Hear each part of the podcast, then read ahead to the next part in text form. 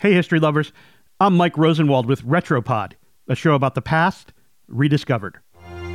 Early next week, the White House grounds will truly be turned over to the people. Well, to a certain group of people the kids. It's the annual White House Easter egg roll, and it's a tradition that goes all the way back to 1878.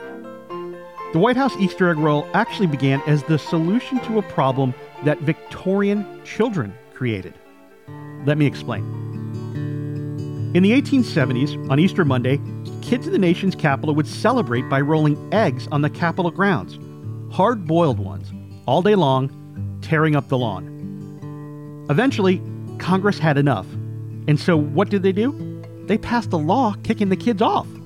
I guess there was no partisan gridlock back then, or at least not when it came to protecting the precious Capitol lawn.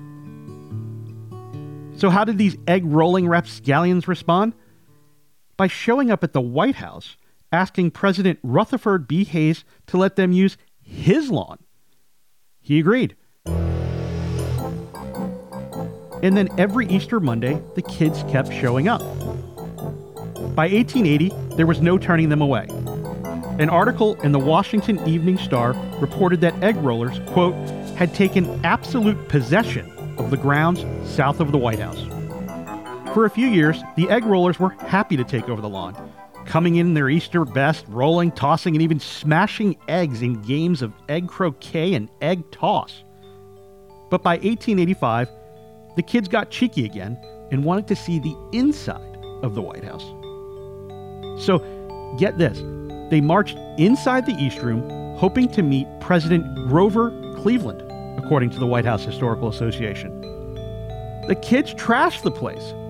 The Washington Post reported that they destroyed the East Room carpet, which was, the paper said, ground full of freshly smashed hard boiled egg and broken shells. But Cleveland didn't care. He was positively charmed.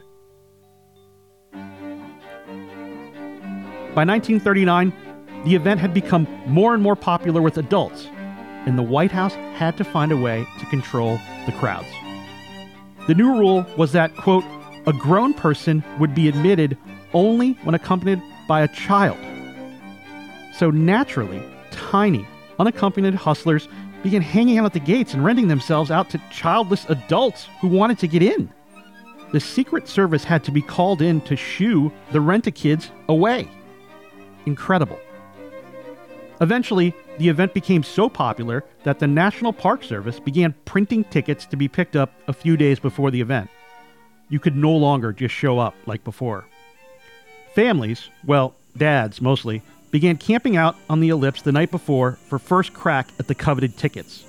Tents, sleeping bags, games of poker played on folding tables became as much of an Easter tradition on the White House grounds as the egg rolls. President Barack Obama changed all that by creating an online lottery, busting up the camping dads, but opening up the tradition to kids from all over the country. As for the carpets, the Secret Service is there for protection. I'm Mike Rosenwald. Thanks for listening. Special thanks to Petula Dvorak, who reported the story for the Washington Post. For more forgotten stories from history, visit washingtonpost.com slash retropod.